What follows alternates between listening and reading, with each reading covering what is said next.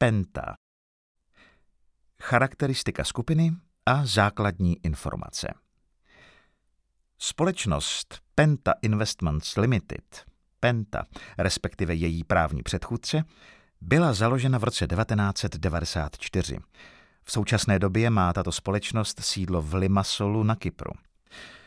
Hlavní administrativní centrum je však ve vlajkové lodi developmentu Penty v pražském Florentinu, který ji postavila, avšak již prodala. Penta je v současné době jedna z nejvýznamnějších středoevropských investičních skupin. Zaměřuje se na dlouhodobé investice zejména ve zdravotnictví, lékárenství, finančních službách, maloobchodu, výrobě a realitním developmentu.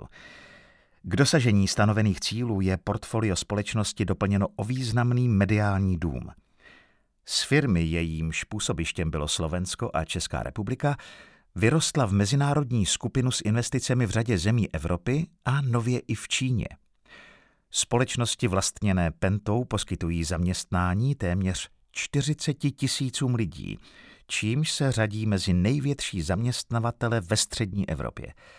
Skupina vlastní aktiva v hodnotě přes 10 miliard eur. Hlavními tvářemi této skupiny s rozsáhlými investicemi i dlouhými prsty jsou Marek Dospiva a Jaroslav Haščák. Dospiva, který krátce po vydání této knihy oslaví své 50. narozeniny, je časopisem Forbes stabilně zařazován mezi deset nejbohatších Čechů, obvykle okolo osmého místa. Jaroslav Haščák, jehož jméno je neustále spojováno s kauzou Gorila, na Slovensku bývá ve velikosti svého majetku zařazován na počátek druhé desítky nejbohatších miliardářů. Penta má zastoupení v Praze, Bratislavě, Varšavě, Mnichově, Limassolu, Amsterdamu a na Jersey. Penta podle výsledků z dubna letošního roku v roce 2018 zvýšila čistý zisk o 22% na rekordních 288 milionů eur, tedy v přepočtu na 7,4 miliardy korun. Tržby stouply o desetinu na 7,5 miliardy eur, což je 193 miliard korun. Zisk Penty táhly v první řadě společnosti Dr. Max a Penta Real Estate. Na nejlepším zisku v historii se však také podílely společnosti Fortuna, pojišťovna Tovera, Prima Banka a Privat Banka. Historie skupiny Marek Dospiva je absolventem Moskevského státního institutu mezinárodních vztahů. Podle dostupných zdrojů získali Dospiva s Haščákem prvotní kapitál obchodem s čínskými výrobci textilu a dovozem zejména tohoto druhu zboží po pádu komunismu v roce 1989 do tehdejšího Československa. Dospiva si v Pekingu doplňoval vzdělání a jako jeden z prvních českých podnikatelů si všiml zajímavých obchodních příležitostí při obchodu s čínským trhem. Zakladateli původní penty v její archaické právní podobě byli v roce 1994 vedle zhora uvedených hlavních tváří, to jest Marka Dospivy a Jaroslava Haščáka, Josef Oravkin, Martin Kůšik a Juraj Herk. Tehdejší pentu tvořila společnost Penta Brokers, která se zabývala obchodem s cenými papíry, zejména obcemi. Název Penta vznikl z řečtiny a reaguje na to, že společníků bylo uvedených pět pánů. Jura Jeherka již v nové právní struktuře vlastnicky v roce 2002 vystřídal Josef Špirko, dosavadní investiční manažer Penty. Zásadní krok přerodu z marginálního regionálního obchodníka s cenými papíry k významné investiční společnosti se udál v roce 1997. Při složité transakci Penta ovládla fond VUB Kupon s hodnotou aktiv kolem 9 miliard korun. Fond VUB Kupon měl ve svém vlastnickém portfoliu více než 100 podniků, zejména na Slovensku, ale s továrnami i v České republice. V následujících letech restrukturalizovala takové giganty jako Slovnaft. Do portfolia tehdy dále patřily společnosti Drátovna Hlohovec, Chemolak Slovenská plavba a přístavy, VSŽ, Elektrovod Sanitas či Slovenská pojišťovna. V roce 1999 představitelé Penty společnost transformovali do holdingové podoby s mateřskou společností na Kypru. V roce 2001 Penta vstoupila na český trh, kde investovala například do podniků Dr. Max, Fortuna, Aerovodochody či SMV a K. V letech 2002 až 2006 nastal vysoký růst čisté hodnoty aktiv celé skupiny. Z cirka 70 milionů eur na 460 milionů eur.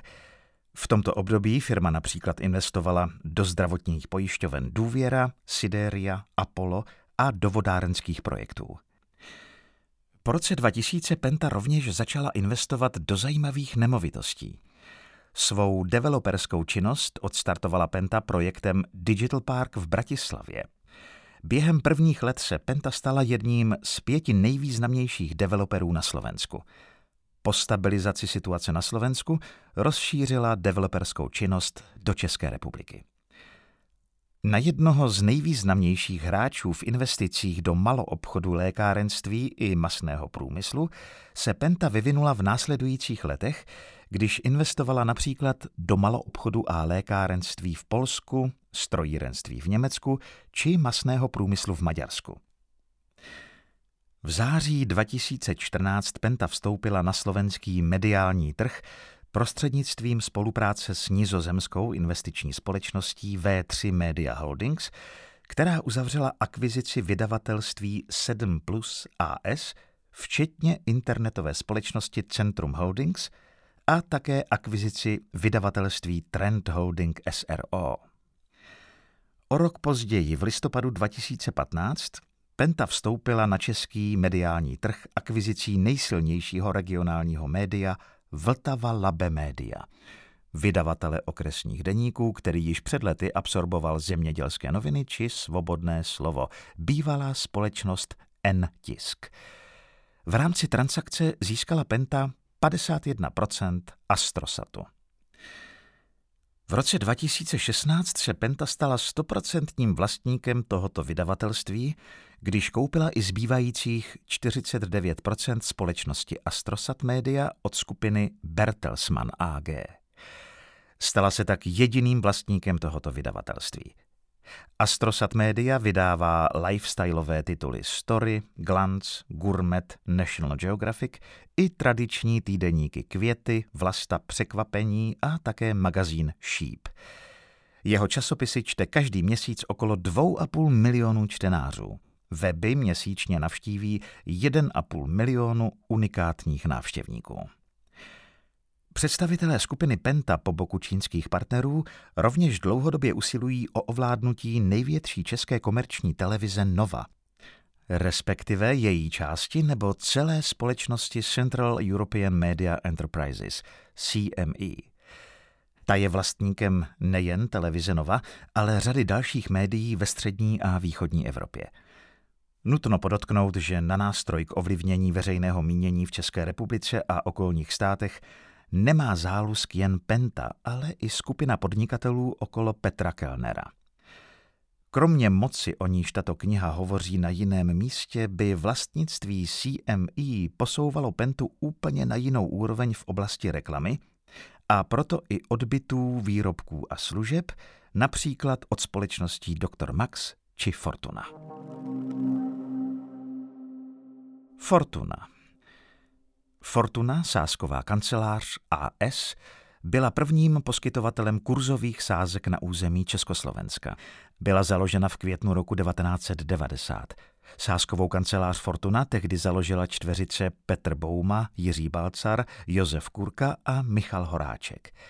Ve stejném roce byla otevřena i první pobočka sáskové kanceláře Fortuna, a to v Praze v pasáži Lucerna. 1. května 1990 došlo k legalizaci kurzových sázek v tehdejším Československu. Brzy na to byla na Slovensku založena sásková kancelář Terno, sesterská společnost Fortuny. Fortuna a Terno byly od samého počátku majetkově propojeny. Mezi první majitele Terna patřili kromě Fortuny také Igor Nosek a Richard Miller. Po deseti dalších letech změnila Fortuna svého majitele – V roce 2005 prodali původní podnikatelé v čele s Michalem Horáčkem firmu skupině Penta za 2,4 miliardy korun. Penta se tak stala vlastníkem nejen Fortuny, ale i slovenského Terna, jež následně přejmenovala rovněž na Fortunu. Po konzolidaci a modernizaci Fortuny v České republice a na Slovensku pokračovala Fortuna expanzí na polský trh a nakoupila sáskovou kancelář Profesional, později rovněž Fortuna. Největší změna Fortunu čekala se změnou bývalého loterního zákona z roku 1990 k lednu 2009, když právně pofiderním způsobem došlo k legalizaci kurzového sázení na internetu. To se ovšem týkalo jen společností na území České republiky. Tato změna byla příčinou dlouho se táhnoucích sporů se zahraničními provozovateli a skrze ně s Evropskou komisí a o mnoho let později komplikovala přijetí zákona o hazardních hrách. Na této legislativní změně vydělali Tip Sport a Fortuna. O korupčním zákulisí této legislativní změny si dodnes šeptají i pávy na zahradě ministerstva financí. Legalizace sázení na internetu v praxi znamenala možnost uzavírání tzv.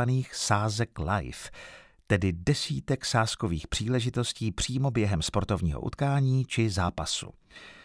Kromě společensky pozitivní změny v podobě přesunutí drtivé většiny hráčů od ilegálních provozovatelů ke jmenovaným licencovaným společnostem, přináší českým sáskovkám nové klienty, kteří doposud uzavírali sázky především u zahraničních společností.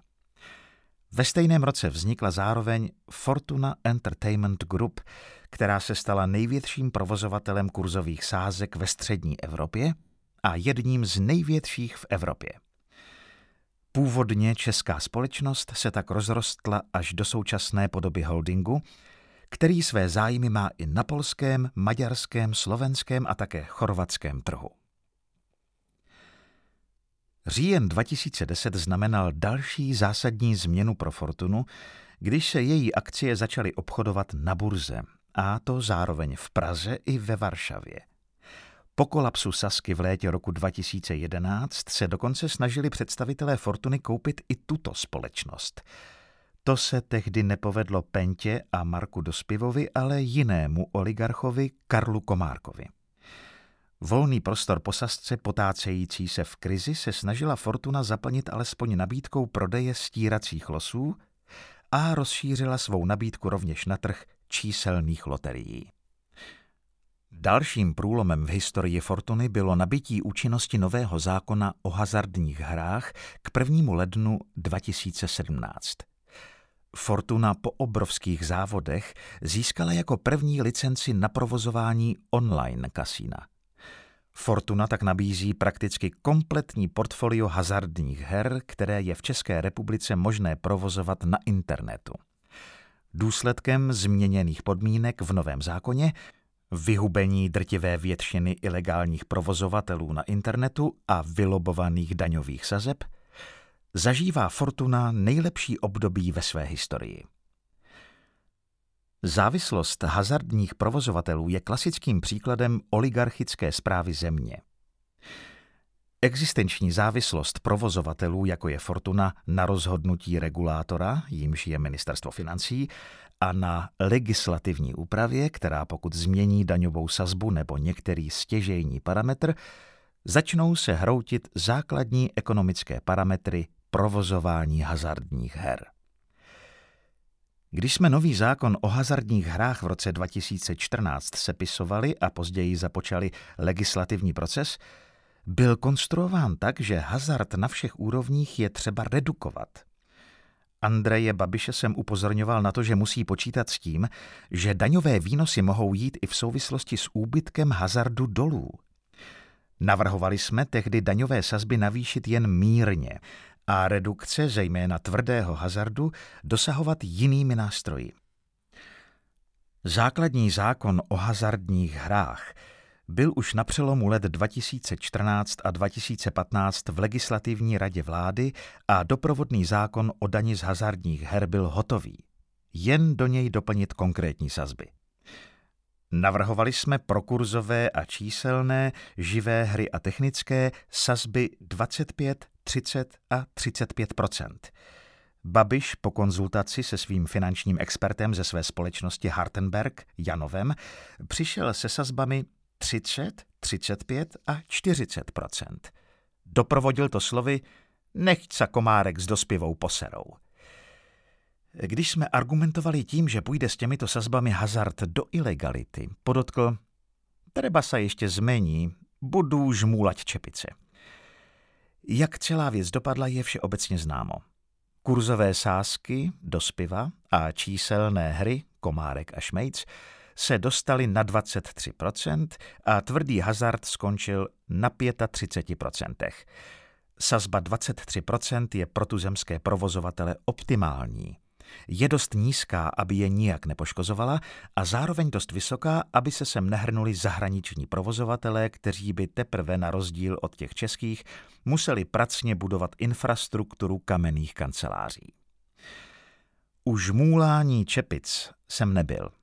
Dospiva s Babišem se tehdy několikrát sešli, což Babiš komentoval slovy, ten kokot dospiva za mnou leze i na sjezdovku v Alpách.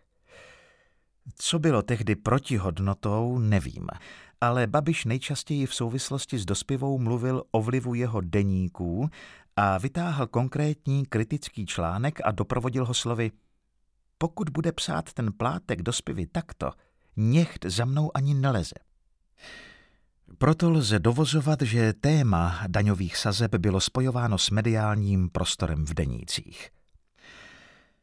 Druhá interakce ohledně regulace hazardu mezi Dospivou a Babišem proběhla před koncem roku 2016, tedy těsně před nabitím účinnosti zákona. Vše odstartovala sms od Dospivy Babišovi, v níž si stěžoval na postup mých podřízených na odboru, který vydával povolení pro hazardní společnosti. Podle jeho přesvědčení, respektive podle přesvědčení lidí z Fortuny, ministerstvo financí sabotovalo vydávání povolení. S tímto postojem na nás řval Babiš a prosazoval, abychom povolení i hned vydali. Vysvětloval jsem mu, že nic vydávat nebudeme, dokud nebude žádost kompletní. Tehdy to uzavřel, že pokud přijde ještě jedna stížnost, dojebem vás do černé zeme. Zvolil jsem tehdy nestandardní řešení a objednal se k jednání přímo k Marku Dospivovi. Tehdy jsem čekal všechno, ale ne překvapivě racionální debatu. Situaci jsem mu vysvětlil, zejména co je zapotřebí ke schválení žádosti, kde je problém a tak dále. Výsledek byl takový, že už vícekrát u Babiše neintervenoval a donutil lidi ve Fortuně reagovat na naše výhrady. O setkání jsem v nejbližším termínu informoval Babiše. Naivně jsem předpokládal, že bude rád, že se dané problémy v komunikaci odstranili. Ale naopak mě necitovatelnými slovy obvinil z korupčního jednání. Tehdy jsem pochopil, že mu šlo o to, aby si zásluhy o udělení licence mohl přisvojovat on. Lékárny Dr. Max Podle dostupných informací jsou stabilně nejziskovější ze skupiny Penta společnosti zastřešující řetězec Dr. Max.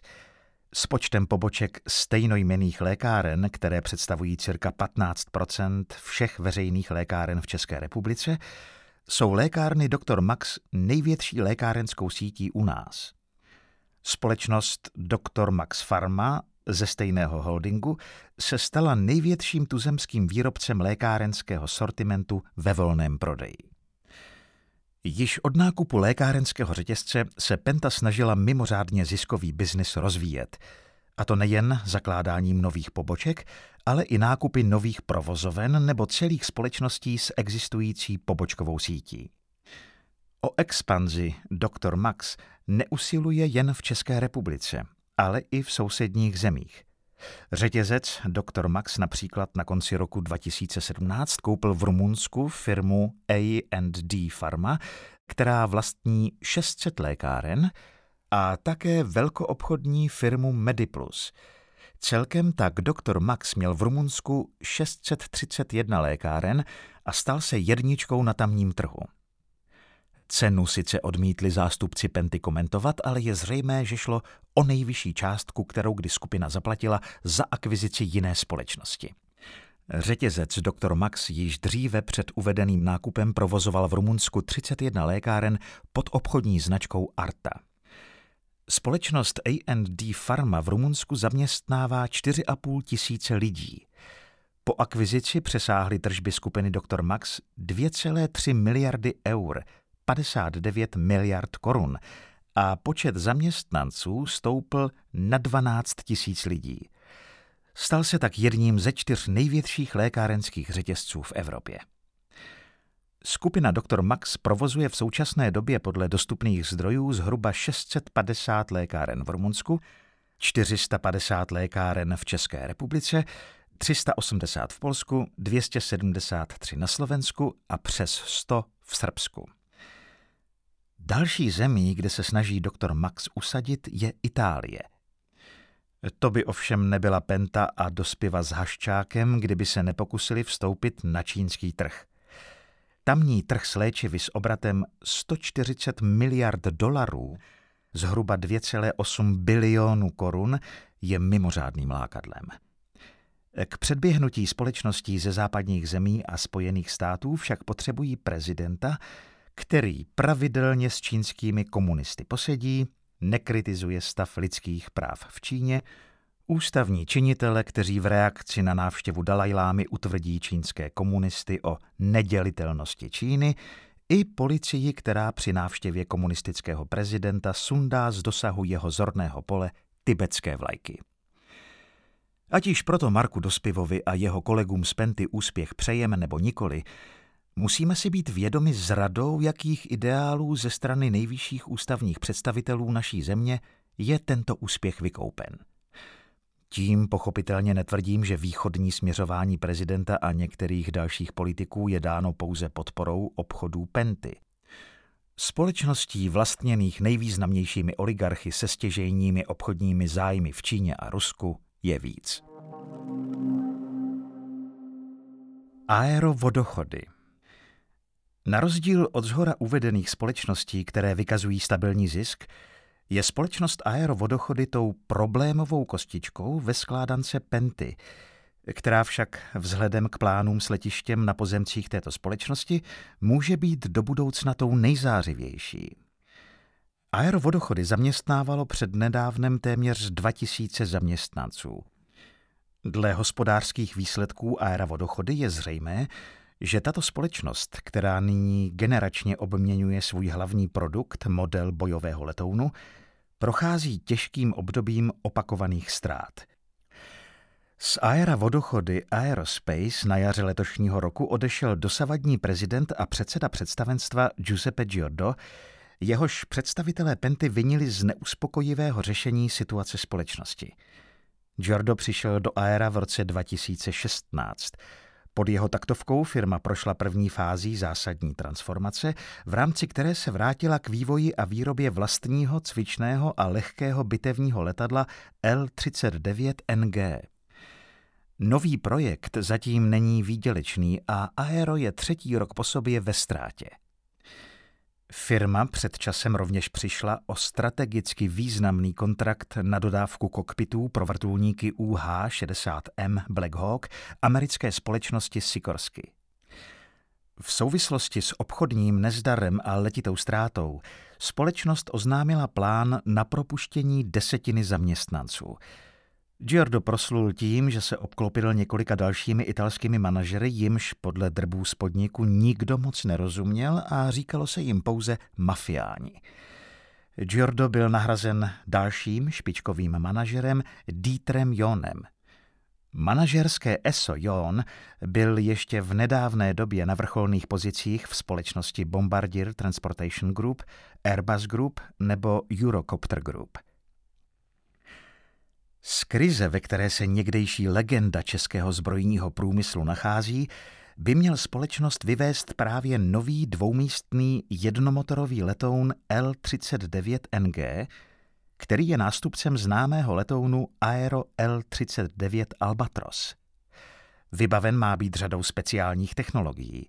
například palubním virtuálním výcvikovým systémem a přilbovým zaměřovačem. V průběhu roku 2018 Aero uzavřelo několik obchodních dohod se zákazníky ze Senegalu, Portugalska, soukromou společností Skytech a americkou soukromou společností RSV. První stroj tohoto typu vzlétl poprvé v prosinci 2018. Sériová výroba by podle dřívějších informací ze společnosti měla začít v roce 2020. Rovněž je společnost Aero bytostně navázána na rozhodnutí a podpoře českého státu. Nikoho proto nepřekvapí, že vedle rozjednaných zakázek s uvedenými zákazníky ze světa přispěchal s jednou z prvních zamýšlených objednávek státní podnik LOM Praha, aniž by vůbec spatřil světlo světa sériově vyráběný kus. První objednávka českého státu pak má rovnou poptávat čtyři kusy tohoto letounu do posud fakticky neexistujícího vzoru. Hodnota zakázky má být 1,1 miliardy korun bez DPH, v níž je započítána i desetiletá servisní podpora zakoupených strojů z vodochod. Podle vyjádření ministerstva obrany Letouny L-39NG využije LOM Praha pro základní i pokročilý výcvik pilotů armády České republiky a případně pilotů z dalších zemí. Nové stroje nahradí dosluhující letouny L-39C, jejichž technická životnost končí v letech 2021 až 2022. Nutno podotknout, že pomoc ztrátové společnosti Penty přišla od ministra Lubomíra Metnara, který je považován za jednoho ze tří Zemanových nominantů, v pravý čas. Rovněž Marek Dospiva se svými čínskými konexemi, vys obchodní vztahy od 90. let, prodej Florentina do čínských rukou a tak dále, má k prezidentovi poměrně blízko – proto za nákupem nevyzkoušených letounů lze tušit více než nutnou potřebu státního podniku při výcviku armády. V rámci programu odstraňování starých ekologických zátěží vzniklých před privatizací Ministerstvo financí dlouhá léta evidovalo žádost Aera Vodochody o sanaci této ekologické zátěže. Vypsání zakázky na sanaci kontaminovaných míst v areálu Aera a jeho okolí nebylo jednoduché od samého počátku.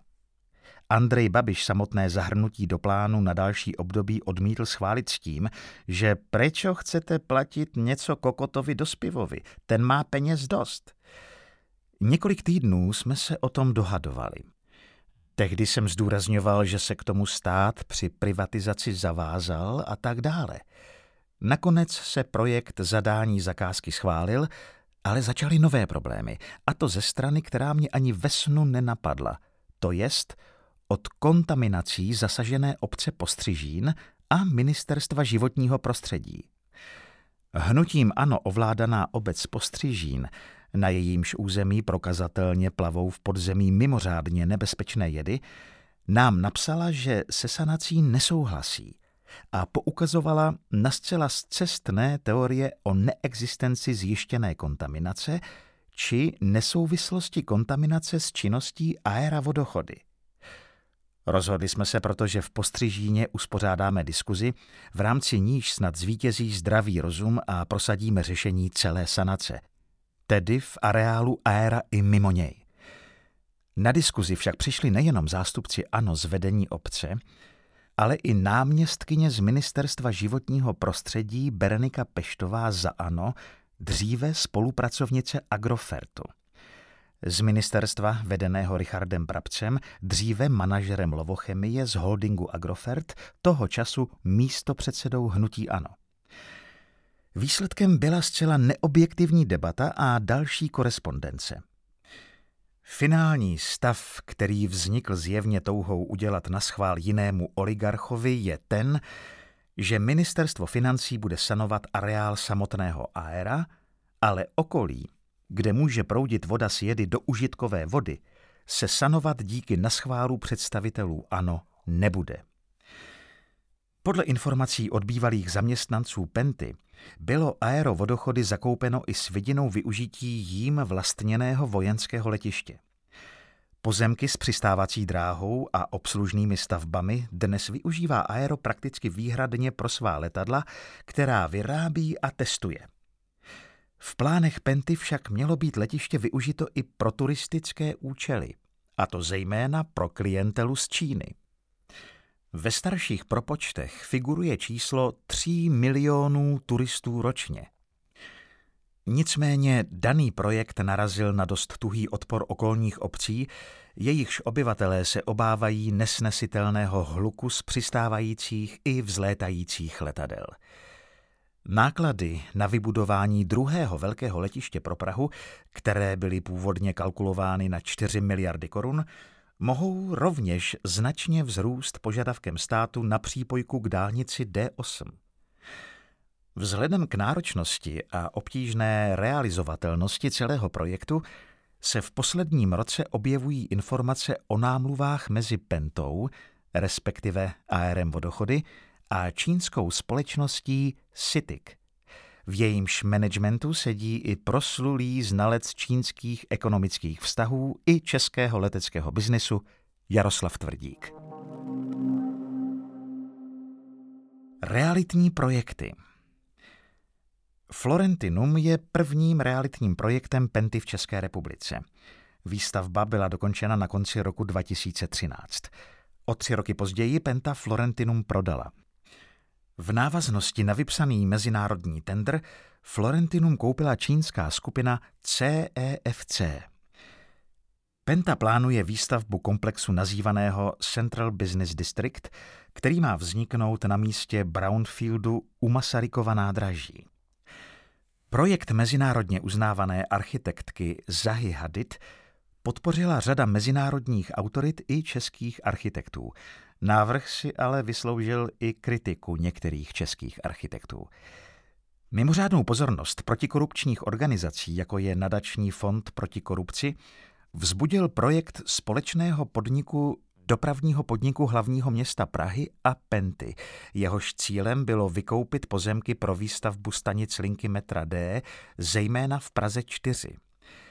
Penta měla podle prvotních dohod mezi městskou garniturou primátorky Adriany Krnáčové, hnutí ANO, a Petra Dolínka, ČSSD, vlastnit 51% podílu na základním kapitálu, město prostřednictvím dopravního podniku pak 49% Argumentem pro tento podnik, který i koaliční politici v někdejší radě hlavního města Prahy označovali za megatunel, byl údajný rozdíl při výkupu městem či soukromým podnikem, za nějž by se kvůli nadpolovičnímu podílu soukromého kapitálu měla takto vytvořená společnost vydávat – Primátorka Krnáčová v této souvislosti zřejmě nebyla schopná pochopit, že právě tento problém při výkupu měla řešit legislativní práce jejich vládních kolegů z Hnutí Ano.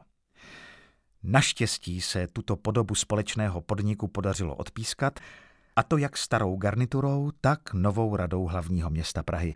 Ačkoliv radní Adam Scheinher podle vlastního vyjádření považuje vstup soukromého kapitálu do infrastruktury pražského metra za do budoucna možný. Kauza Gorila Na přelomu roku 2011 a 2012 vypukla na Slovensku aféra, v rámci níž se Penta, respektive její slovenská část v čele s Jaroslavem Haščákem, stala na Slovensku podezřelou z účasti na takzvané kauze Gorila – Spis, který celou kauzu pojmenoval, mluví o korupci a podezřelých vazbách Penty a jejich zástupců na politickou reprezentaci na Slovensku.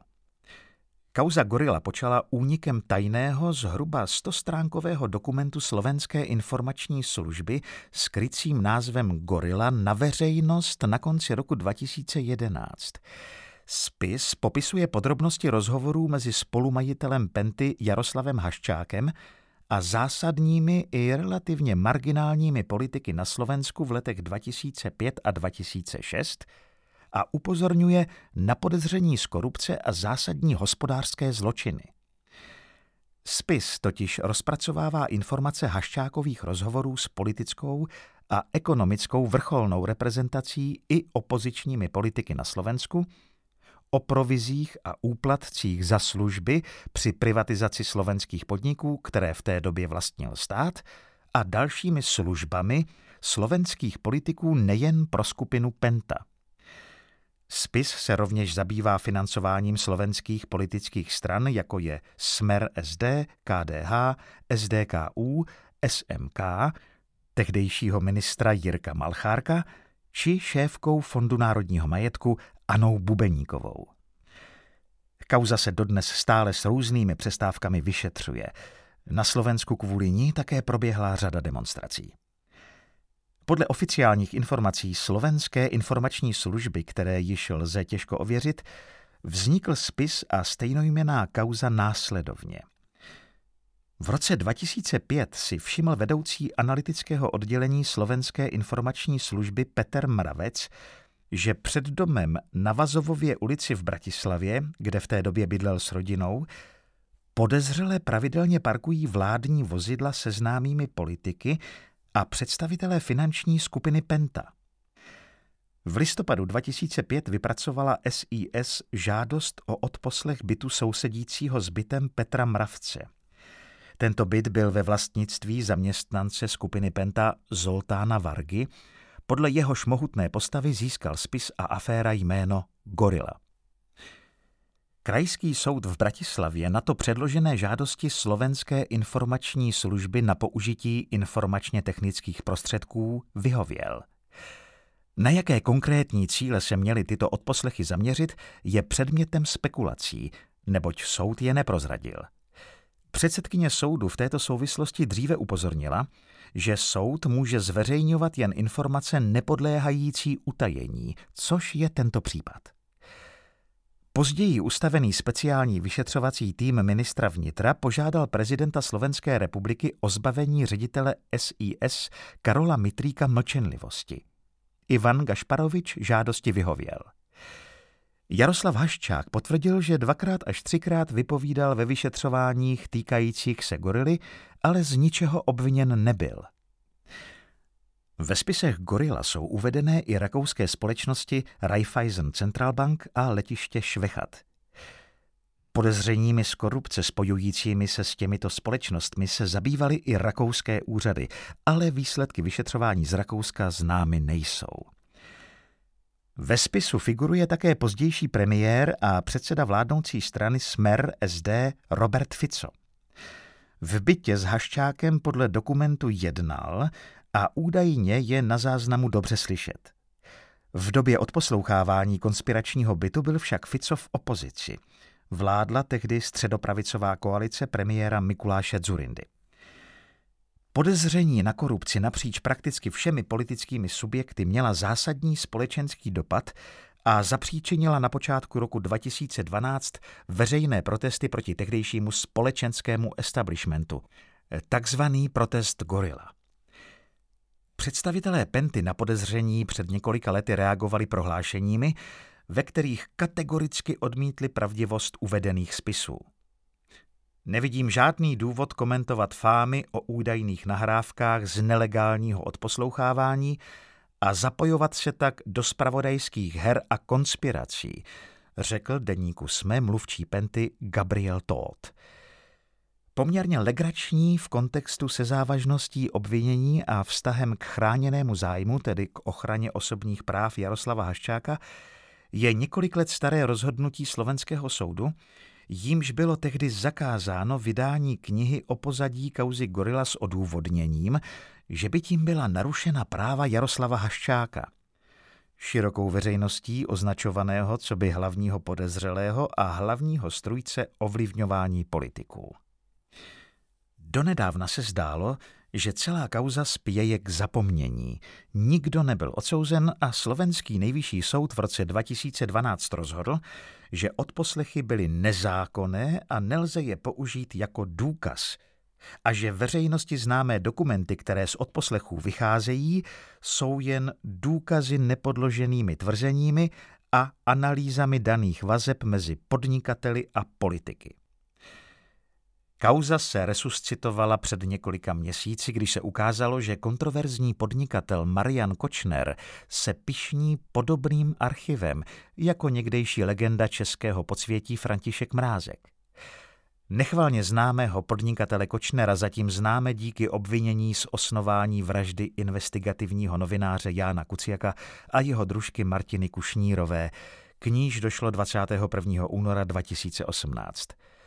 Jednou z perel tohoto archivu, jenž patrně obsahuje i lecijaký jiný skvost, jsou i uskutečněné nahrávky od poslechů, jejichž přepis je obsahem spisu Gorila, tedy těch odposlechů, které označil soud za procesně nepoužitelné. Policie tam během domovní prohlídky zabavila flashdisk se zvukovým záznamem, velmi zajímavým a důležitým – Jedná se o odposlechy rozhovorů různých slovenských politiků se šéfem finanční skupiny Penta Jaroslavem Haščákem v bytě v bratislavské Vazovově ulici, které sami o sobě orgánům činným v trestním řízení známy nebyly a byla proto spochybňována jejich samotná existence a přepisy byly označované za vymyšlené. Co policisty nalezené nahrávky v Kočnerově trezoru způsobí, a máli tento nález potenciál výrazně pohnout politickou scénou na Slovensku, případně změnit korupční prostředí, kdy jedna finanční skupina pase řadu politiků, ukáží příští měsíce. Investigativní reportér Radovan Bránik řekl aktuálně CZ, že spis Gorila vyvolal po svém zveřejnění na Slovensku velké emoce a protestní demonstrace – ale spíše kvůli tomu, že jiné korupční a mnohem horší skandály se na světlo nedostaly. Ve spravodajské komunitě bylo už v době zveřejnění spisu Gorila známo, že tehdejší šéf kontrarozvědky Lubomír Arpáš disponuje vlastními kopiemi nahrávek.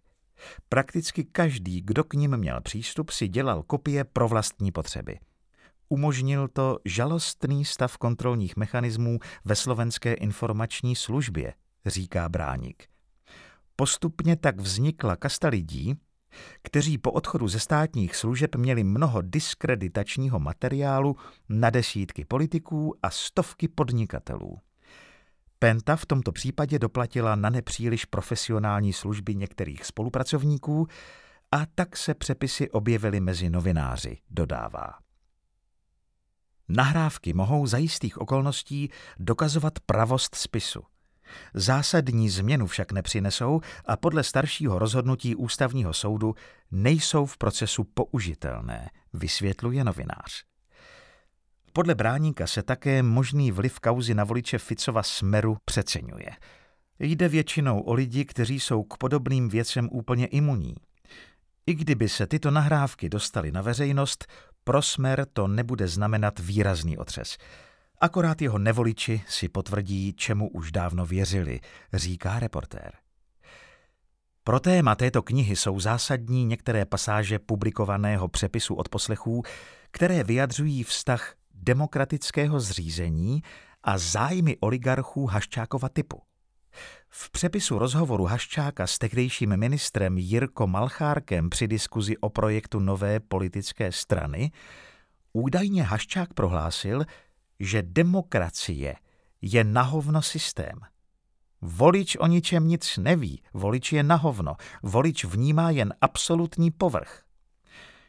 S přihlédnutím k dojmu z voličů dle Haščáka měla být utvořena nová politická strana, v níž měli být lidé napojení na Pentu.